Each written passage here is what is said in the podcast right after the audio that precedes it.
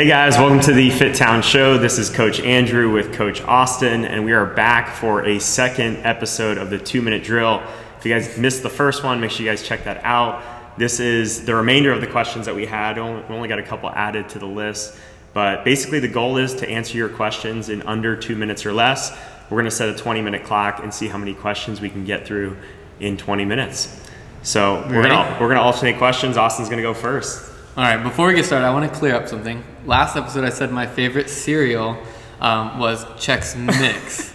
we're still on that? We're still on that because I've got a lot of hate from it, all right?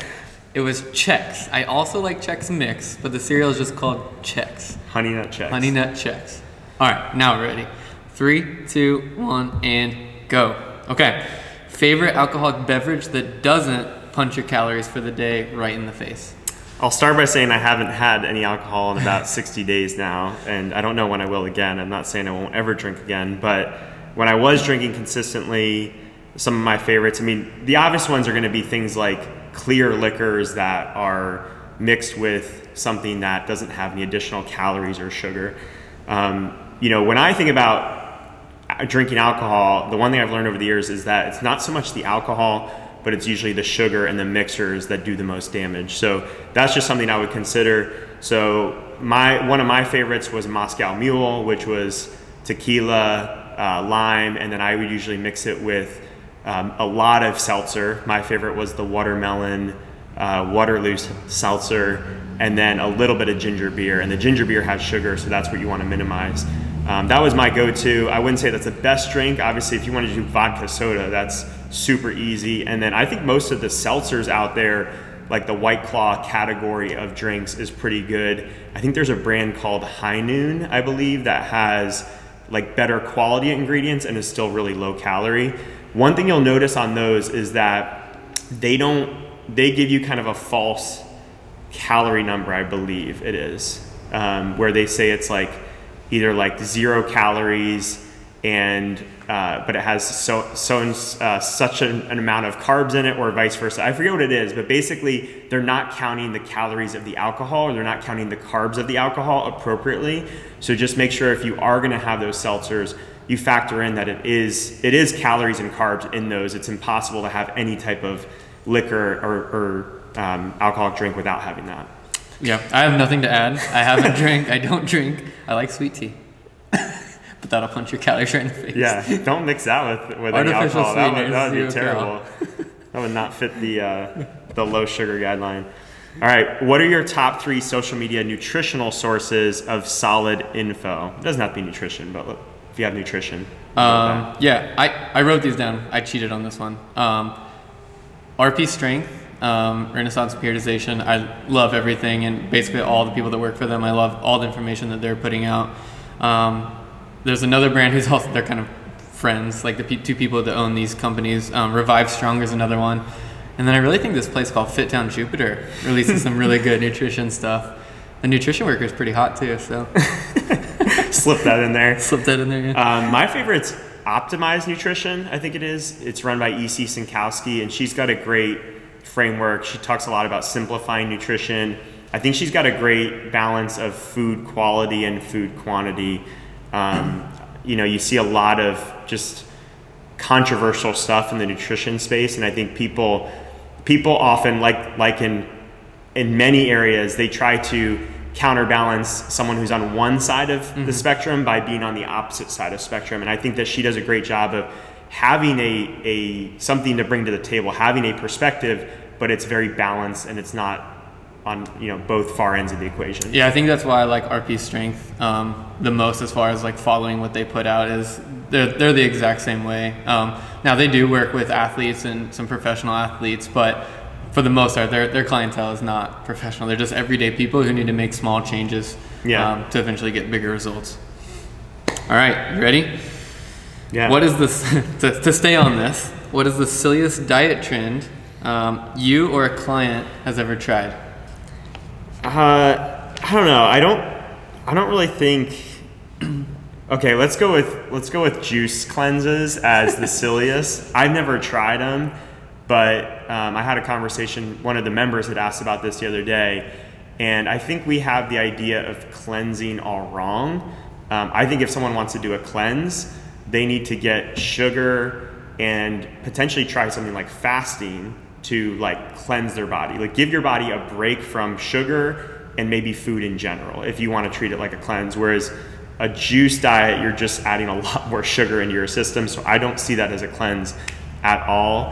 Um, I've never tried it before. I would say the silliest thing that I ever did was just trying to go like low fat, low calorie. And I think that's one that's probably even more common that I think is really silly because you just end up screwing up your metabolism, screwing up your hormones. Um, and I did that when I was like really young and had no knowledge of nutrition, and it was not really beneficial for me. I mean, even even in terms of the, the pure weight loss sense. Yeah, I, I'm. I wasn't gonna like say anything in like particular. I was just gonna say really any diet that just makes something look bad or evil in a way is kind of silly in my opinion. Like diets that just cut out whole food groups mm-hmm. for random reasons. Um, not that they can't be beneficial for someone out there, but to say that that's what everyone needs to do is silly. Yeah, you have to have a really specific purpose. I, I think keto is the best example where keto could be beneficial for the right person, mm-hmm. um, but almost 99% of the time in our context of someone who's doing intense workouts, it's it's almost not the mm-hmm. right fit. What's the favorite part of your job and least favorite part of your job? Oh man, favorite part of my job. Well, I love my job, so I should have a lot of things off the top of my yeah, head. I'm sitting right here. Yeah. Andrew, Andrew's my favorite part. Um, no, I mean, I feel like the obvious one is coaching. Um, if I didn't love coaching, I wouldn't be here, obviously. Um, now that my roles have shifted slightly, um, I really like working with our coaches as well. Mm-hmm. Um, that's been really fun for me. Um, so yeah, that's I guess that's the same thing. Coaching, I, I, would have to say, it's just coaching overall is my favorite part of my job. Um, my least favorite. Here, I'll go. I'll go. My favorite. Okay. So my favorite is. Uh, I mean, I have a lot of things I like. Coaching, I still really enjoy. I like the content side. I love doing these podcasts.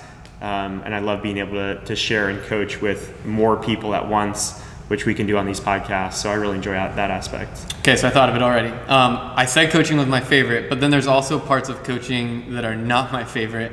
And for me, personality wise, having tough conversations with members or even with our coaching staff is not that fun.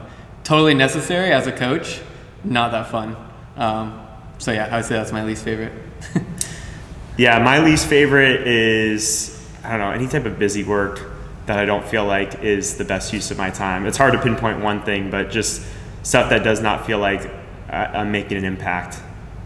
Yeah, that's fair.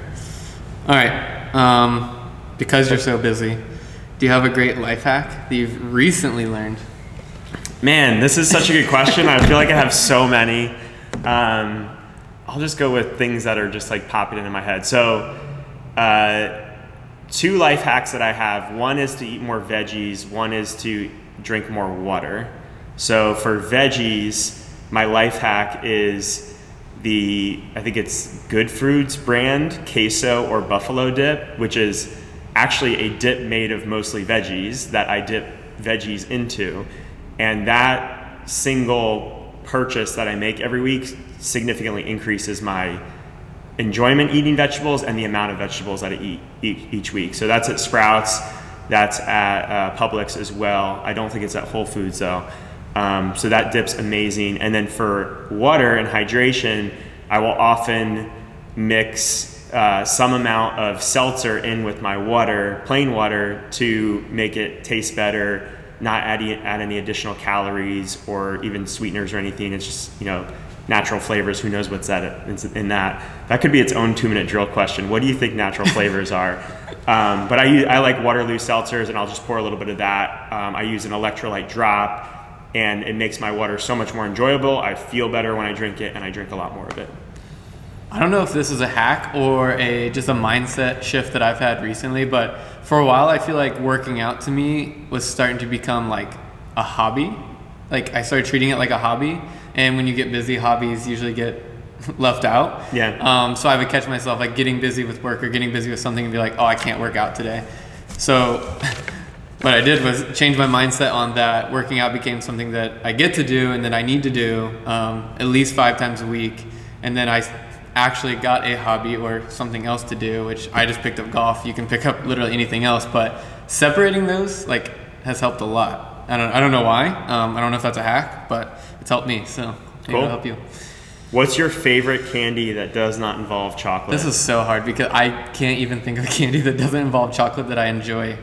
I, I would have said anything with chocolate if you'd have just said candy. well, well, give us a Um, chocolate one. Give us give us one or Oh, two. my, my favorite candy that involves chocolate is um, the cookies and cream Hershey's bars. Okay. And it's not even close.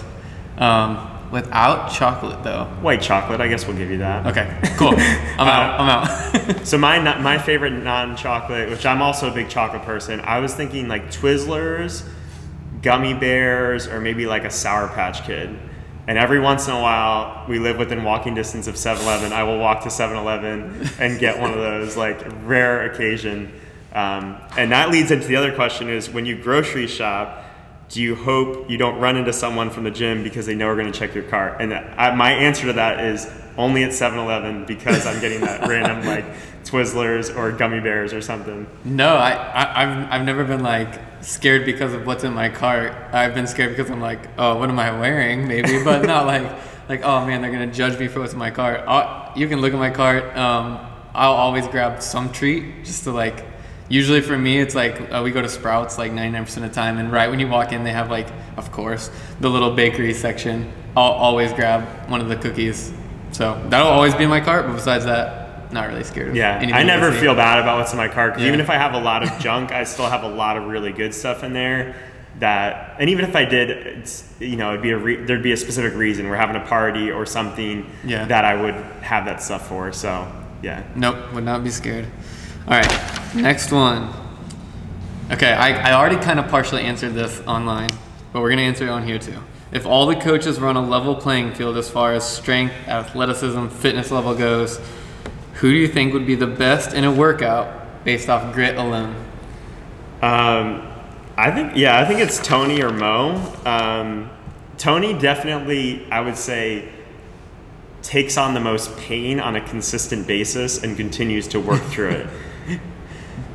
Now, with that being said, I think Mo, because she always has a smile on her face, might be in more pain or might be working harder based on her ability level, Yeah. but just not appear to be in as much pain as Tony does. Yeah. So, you know, not necessarily, it's not always the, the outward facing thing that makes a difference. Yeah, I said online uh, Tony, Mo, or Danielle, and because there's literally no way to potentially test this, I that's as far as I can get. Yeah, one of those three. it's all speculation Yeah. at this point. the the real answer is it wouldn't be either It wouldn't be me. No. and that's all you need to know. Heck no. Um, what's your favorite thing about your wife? Um, this is an inside joke, so I'm just gonna leave it at the inside joke, and it, it's that she's a great mom and that she's sexy. That's it. Doesn't sound like an inside joke, but She'll get it. um, my favorite thing about my wife is that she always pushes me and us to be better. And uh, yeah, there's no. If ever, if ever I'm getting complacent in any way, um, she's great about helping to push me in a good direction. And that's not always like her getting on my case. Um, you know, it's not a bad way, but she just, you know, sometimes it's just she's inspiring me. Like right now with her work and what she's doing, uh, she just inspires me to, to do more. yeah, because you're lazy. I get it. All right, to follow that up, uh, do you like Schitt's Creek? I have watched a couple of episodes as Nikki's been watching it, and it's okay. Maybe I haven't watched enough to get into it. Um, hasn't caught my attention yet. I've never watched it, so Yeah, I, I really like about four shows ever, like The Office, Entourage, Shark Tank. Um, I don't know. What do you got? What are your, your top shows? uh, we, Shark Tank all the time. Um, Jeopardy is like by far our number one show. And then as far as like series goes, really only two that I've really gotten into ever are um, Dexter, which is coming back, which is exciting, and Ozark, which is also coming back. And Ozark's funny because that's where Danielle and I are from. So Yeah. they do a pretty good job, even though I think it's filmed in Georgia. They do a pretty good job of making it seem like look at the Ozarks in Missouri. Suits is another one of my, my favorite shows that I've watched a bunch. Um, what's your go-to music to get you pumped? Oh man, I like country music, so I, I don't really listen to music that often, but if I do, besides what's in the gym, I listen to country music. Honestly, music doesn't really pump me up that much, so if I'm in the car, it's probably like an audible or a podcast. I'm kind of boring, but Yeah, the same music that I like in any situation is the same music that gets me pumped. So if I like a song, it doesn't matter if it's a slow song, a fast song, it gets me pumped to like work out or compete or whatever. Like if it just gets like my energy going in a positive way, I like it. So uh, right now it's like the Hamilton playlist. Sadly, uh, we we yeah, because our kids are into that too. So it's something that we can play at any time of the day. So That's me and Nikki both like it, and I could work out to really any of those songs regardless of beat or speed or style, which is pretty sad. that's hilarious. I did watch him dancing to that on Instagram. Okay, um, what is one thing you've done in the past year that you are the most proud of? This might be a tough one. Um, so I did a couple things in the past year that I don't know if I would nail one specifically, but just starting to do things that would get me to kind of go within a little bit more and be a little bit more open-minded. So the two things that jump out to me is that or actually three things. We did I did a course called Training Camp for the Soul, which was like a personal development sto- uh, course that focused a lot on just like I guess they call it like inner child work and just the patterns you run that you don't really know that you run. Um, so being open to doing something like that, and then that led into doing conscious leadership coaching with Tony. And I would say the most proud thing, if I really were to nail it down, is the progress that Tony and I have made in our personal relationship. And then recently have started going to church every week since Easter and never went to church more than Christmas and Easter prior to that. And I don't know if there's any kind of result I would say that's specifically come about from that, but just being open to those things is the thing that I'm most proud about. I had a kid this year, so uh, right, easy, easy answer for me. Yeah. You win. How has the Enneagram helped you? This this question has helped you in your relationships, but how has it helped you so far? And if you want to give a brief rundown on what the Enneagram is. Um, okay, so Enneagram is a personality type, um, I guess you would call it a quiz, exam, um, a bunch of different questions that kind of, uh, label sounds terrible, but kind of labels you into a number based off of the answers that you gave. Um, it'll usually give you like your top like three ish um, you're most aligned with, and then usually you have like one North Star um, based off those answers. Um, there can be some inconsistencies and all that, but just based off that, um, the thing that I've I've learned the most from it so far is just when you get into a um, I guess below the line situation, there's certain ways that you react just by habits you've created or routines you've been in or just things that have happened in your past that have kind of shaped you and molded you into this way. Um, so if it's done anything to this point, which we're still very green on it, I would say it's just it's allowed me the freedom to like slow down for a second. I think, and even my number, my number number six, by the way, I think my number is known for just jumping the gun on some things. Um, the loyal skeptic is, is what it's called, and or at least what the number six is called. And I think for me, just knowing that and knowing the patterns I would typically fall into, um, and I can f- kind of feel it coming on now. Just like pause for a second, figure out what I should actually say, how I should actually react, and then react instead of just reacting, which is is the pattern I would typically fall into or would fall into previously. Yeah, where there, this has helped me out the most is is understanding those patterns and then being able to have self awareness enough to bring the elements of those patterns into a conversation with specifically Nikki or Tony to say, hey, I'm feeling a certain way, I'm thinking a certain way. I don't know how much of this is attributed to just my pattern or this moment. Um, and then giving putting the ball into their court to give me feedback. So it's opened me up to more feedback and collaboration as opposed to thinking things need to look a certain way or thinking because I'm feeling a certain way that that is the truth of the situation and, and being able to recognize that that's my truth in this moment, but it may not be the truth of the situation. All right, I think this is our last one besides some really funny ones we can run through in a minute.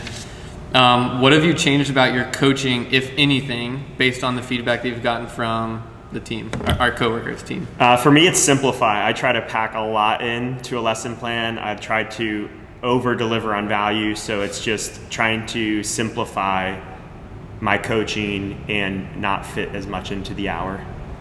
I answered this one online. I said I, I don't listen to anyone on our team, so whatever they tell me is probably not useful, and I just forget it.